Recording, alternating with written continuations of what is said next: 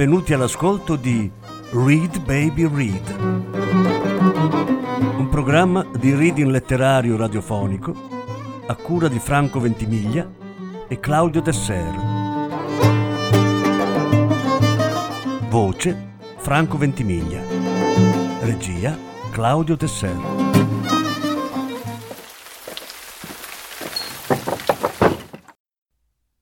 Lucia Berlin Sette racconti da La donna che scriveva racconti. Lettura in dieci parti. Decima parte. Jess non leggeva mai libri, ma le parole delle persone gli davano una gioia enorme. Una signora di colore che diceva di essere vecchia come il sale e il pepe.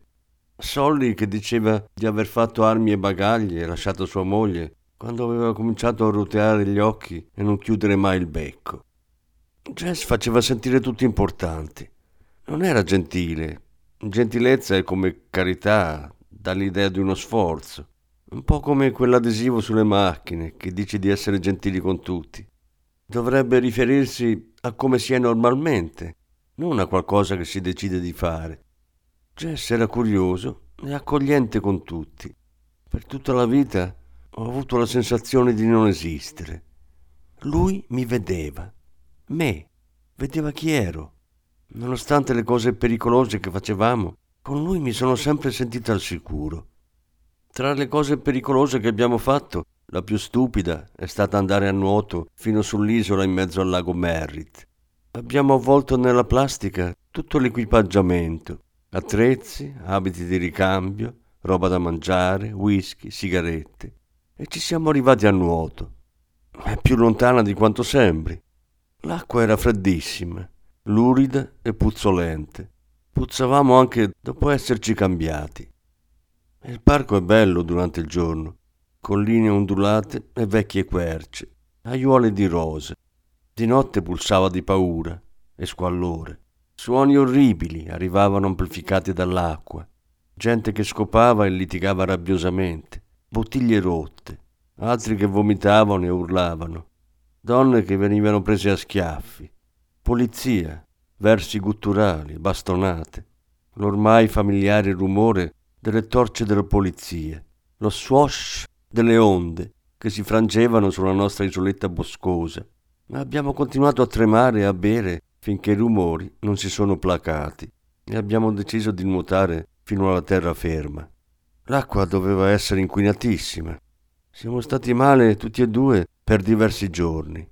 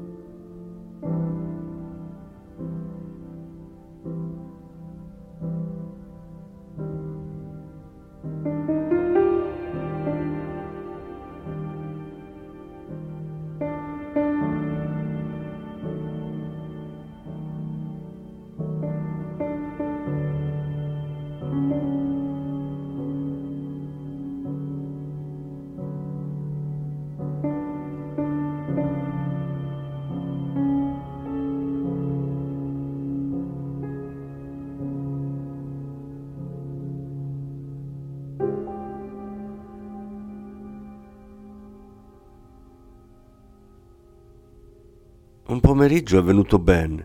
Io ero sola. Joe e Jess erano andati a giocare a biliardo. Ben mi ha afferrata per i capelli e mi ha portata in bagno. Guardati, sei ubriaca fradice. Chi sei? Che fine faranno i miei fratelli? Papà e la sua ragazza si strafanno di cocaina. Con te magari morirebbero in un incidente stradale. Oppure tu manderesti a fuoco la casa ma almeno vedrebbero che bere non ha niente di affascinante. Hanno bisogno di te. Io ho bisogno di te. Ho bisogno di non odiarti. Singhiozzava. Potevo fare solo quello che avevo fatto un milione di altre volte. Ripetere in continuazione mi dispiace, mi dispiace. Ma quando ho detto a Jess che dovevamo smettere, lui ha detto va bene. E perché non smettere anche di fumare, visto che c'eravamo?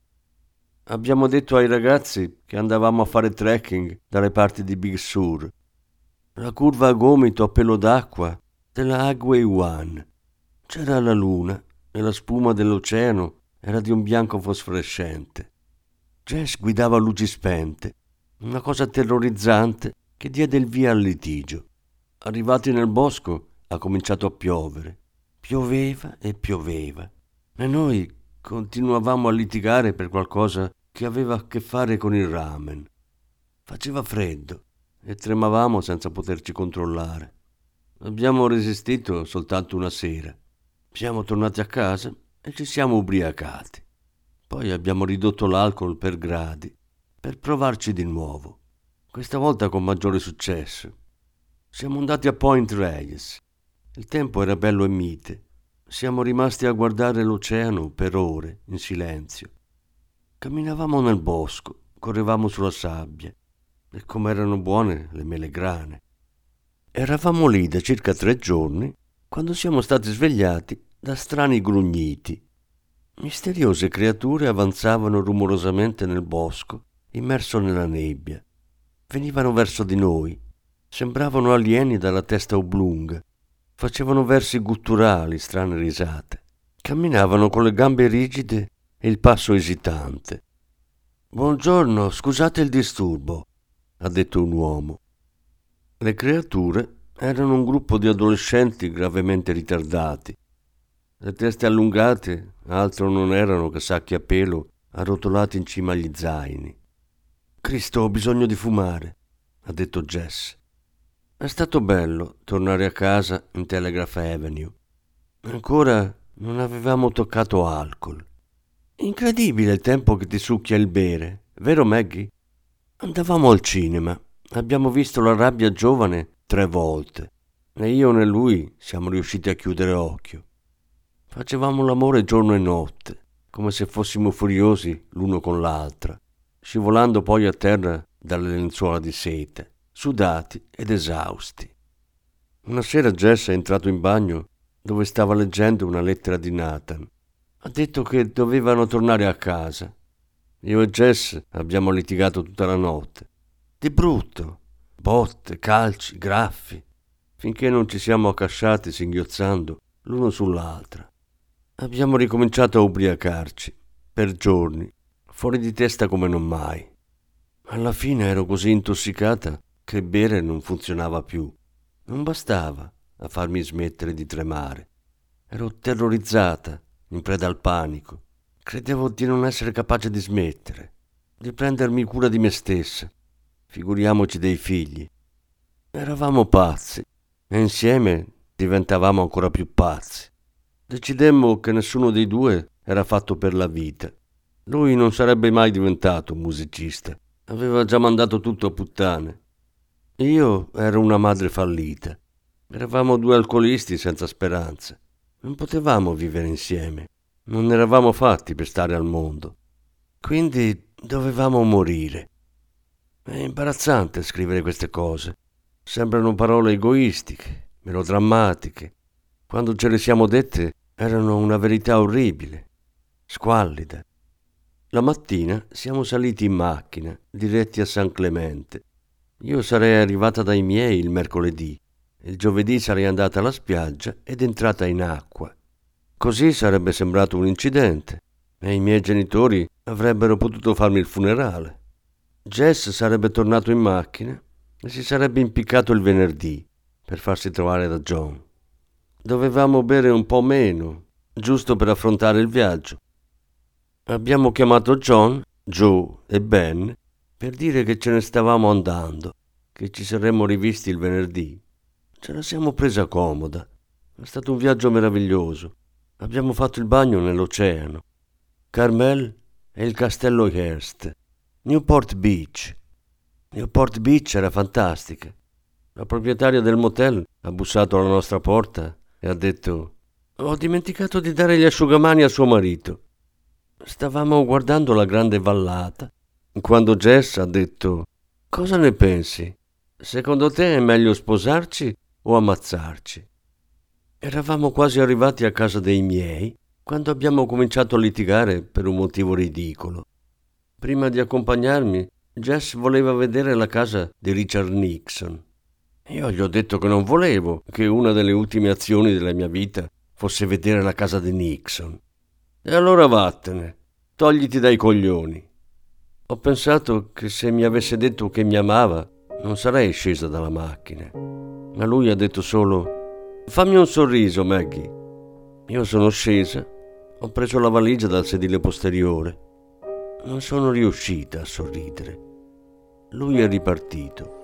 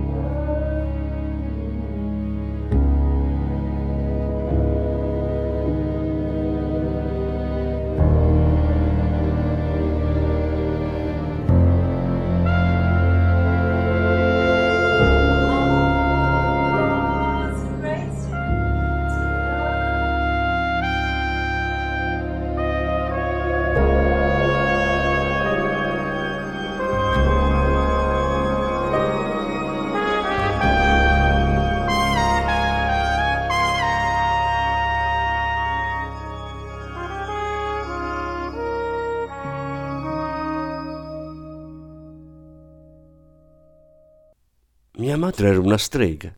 Sapeva tutto. Non le avevo mai parlato di Jess. Ai miei genitori avevo detto che ero stata licenziata a scuola, che i bambini erano in Messico e che ero in cerca di lavoro. Ma ero lì solo da un'ora quando mia madre fa Allora stai pensando al suicidio, vero?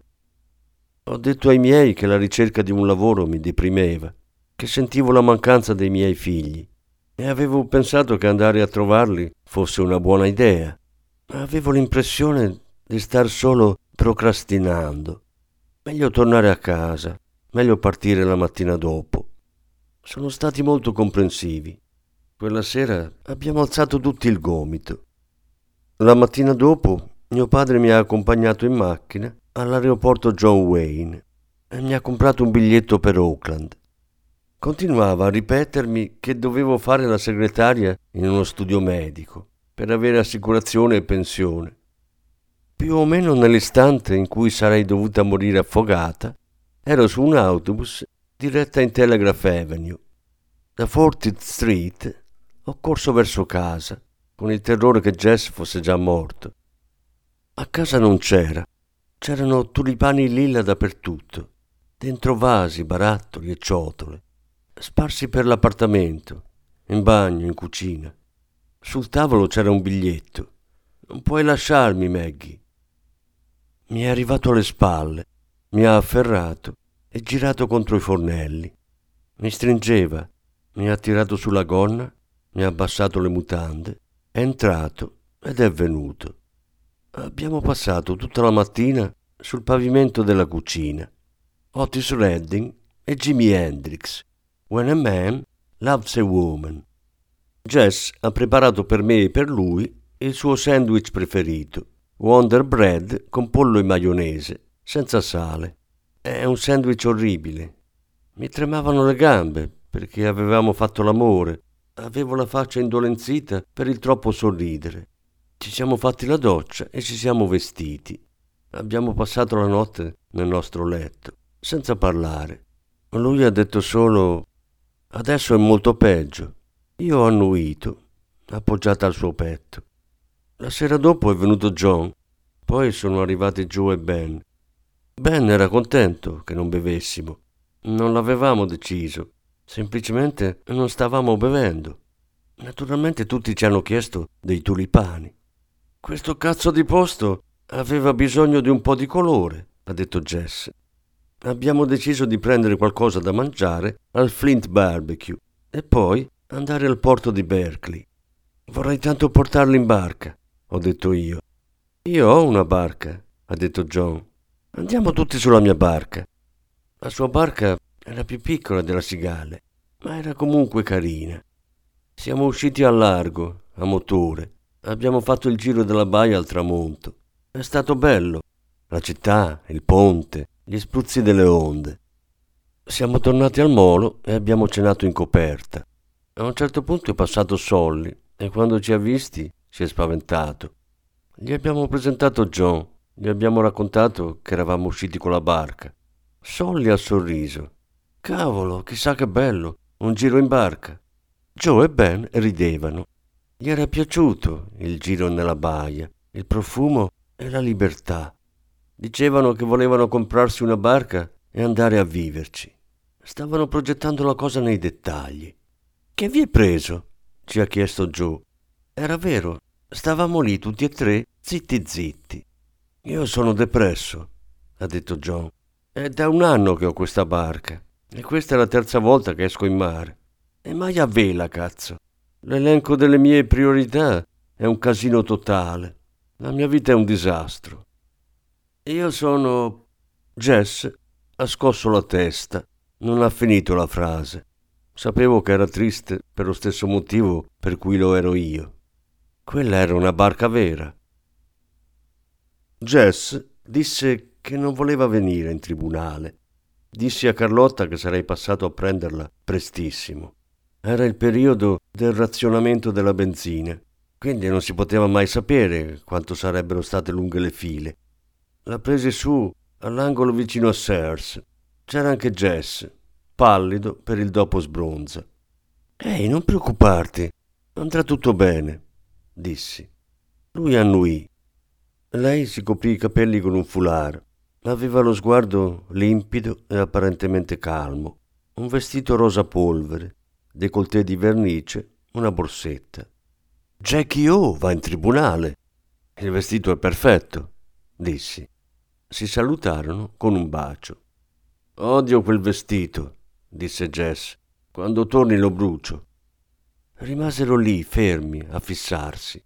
Andiamo, sali. Non ci vai in prigione, Carlotta, credimi. La fila per la benzina fu lunga. Parlammo di tutto tranne che del processo. Parlammo di Boston, della libreria Grolier, il ristorante Locober Truro e le dune. Io e Cheryl ci eravamo conosciuti a Provincetown. Le dissi che Cheryl aveva una relazione con un altro uomo, che non sapevo cosa provavo, nei confronti della relazione, nei confronti del nostro matrimonio. Carlotta posò una mano sulla mia, che era sulla leva del cambio. Mi dispiace tantissimo, John, disse. La cosa più dura è non sapere quello che si prova. Quando lo saprai, beh, allora ti sarà tutto più chiaro, immagino. Grazie mille. Sorrisi. In tribunale c'erano tutti e due i poliziotti. Lei era seduta di fronte a loro, nella parte riservata al pubblico. Io e l'accusa ci consultammo con il giudice, poi andammo nel suo ufficio. Prima di entrare la fissarono a lungo. Andò tutto liscio come l'olio. Esibì pagine e pagine di documenti sul conto dei poliziotti. Il verbale della sicurezza confermava che non era stata trovata marijuana. Il giudice si era fatto un'idea sul verbale della polizia ancora prima che cominciassi a entrare nei dettagli. Sì, sì, e quindi qual è la sua richiesta? Se i capi d'accusa non verranno respinti, proponiamo di chiamare in giudizio il Dipartimento di Polizia di San Francisco. Ci pensò su, ma non a lungo. Credo sia il caso di respingere le accuse. L'avvocato dell'accusa aveva capito che sarebbe andata a finire così, ma intuì che non se la sentiva di affrontare i poliziotti. Tornammo in aula, dove il giudice disse che davanti alla richiesta di un'azione legale contro il Dipartimento di Polizia di San Francisco, gli sembrava il caso di respingere tutti i capi d'accusa a carico di Carlotta Moran. Se i poliziotti avessero avuto le torce, in quel momento le avrebbero usate per picchiare Carlotta a morte, direttamente lì in tribunale. Lei non riuscì a trattenere un sorriso angelico. Mi sentivo deluso. Era stato tutto troppo veloce e mi aspettavo di vederla più felice, più sollevata. Se il caso fosse stato nelle mani dell'altro avvocato, a quest'ora lei sarebbe in carcere. Glielo dissi, sperando di strappare un complimento. Ehi, un po' di euforia, magari un po' di gratitudine. Oh John, perdonami. Certo che sono euforica, certo che ti siamo riconoscenti e so a quanto ammontano le tue parcelle. Noi ti dobbiamo migliaia e migliaia di dollari, ma soprattutto abbiamo avuto modo di conoscerti e ti siamo piaciuti e tu sei piaciuto a noi e adesso ti vogliamo bene. Mi abbracciò affettuosamente e mi fece un gran sorriso. Mi vergognavo. Le dissi di lasciar perdere il discorso dei soldi che non era stato un caso come tutti gli altri. Salimmo in macchina. John, ho bisogno di bere. Tutti e due abbiamo bisogno di far colazione. Mi fermai e le comprai un quarto di Jim Bean. Beve qualche sorsata prima di entrare nel Dennis Diner. Che mattinata! Potremmo benissimo essere a Cleveland. Guardati attorno. Essere in un Dennis Diner a Redwood City significava essere nel cuore dell'America. Mi resi conto che si stava sforzando in tutti i modi di mostrarmi che era felice. Mi chiese di raccontarle tutto quello che era successo, quello che avevo detto io, quello che aveva detto il giudice. Tornando a casa, mi chiese di altri casi, quali erano stati i miei preferiti. Non capivo il senso dei suoi discorsi finché non arrivammo al Bay Bridge e vidi le lacrime. Appena superato il ponte, accostai, mi fermai e le diedi il mio fazzoletto. Fissò la sua faccia nello specchio, poi mi guardò con un sorriso forzato. Allora la festa è finita adesso, dissi. Avevo tirato su la capote della macchina appena in tempo. Mentre ci dirigevamo verso Oakland, cominciò a piovere. E ora cosa farai? Lei cosa mi consiglia, consulente? Non essere sarcastica, Carlotta. Non è da te. Sono serissima. Tu che cosa faresti? Scossi la testa. Pensai alla sua faccia mentre leggeva la lettera di Nathan. Ricordai Jess che le teneva la mano sulla gola. Ma ce l'hai ben chiaro? quello che farai? Sì, disse lei con un filo di voce. Ce l'ho ben chiaro. Lui aspettava all'angolo di Sears, bagnato fradicio. Fermati, eccolo lì. Carlotta scese dalla macchina. Lui si avvicinò, chiese com'era andata. Una passeggiata, è stato fantastico. Mi strinse la mano. Grazie, John. Girai l'angolo e accostai al bordo della strada. Li guardai allontanarsi sotto la pioggia scrosciante, pestare i piedi dentro le pozzanghere apposta, sbattere uno contro l'altra, delicatamente.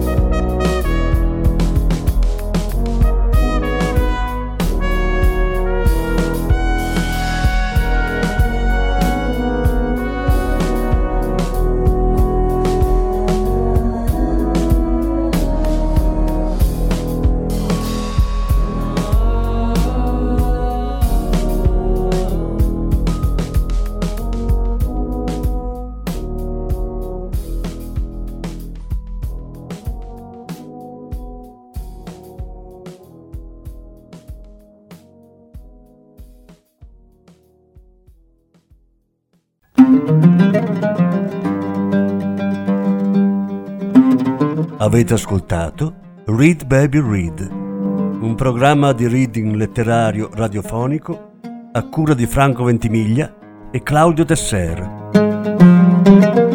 Grazie per l'ascolto, alla prossima settimana.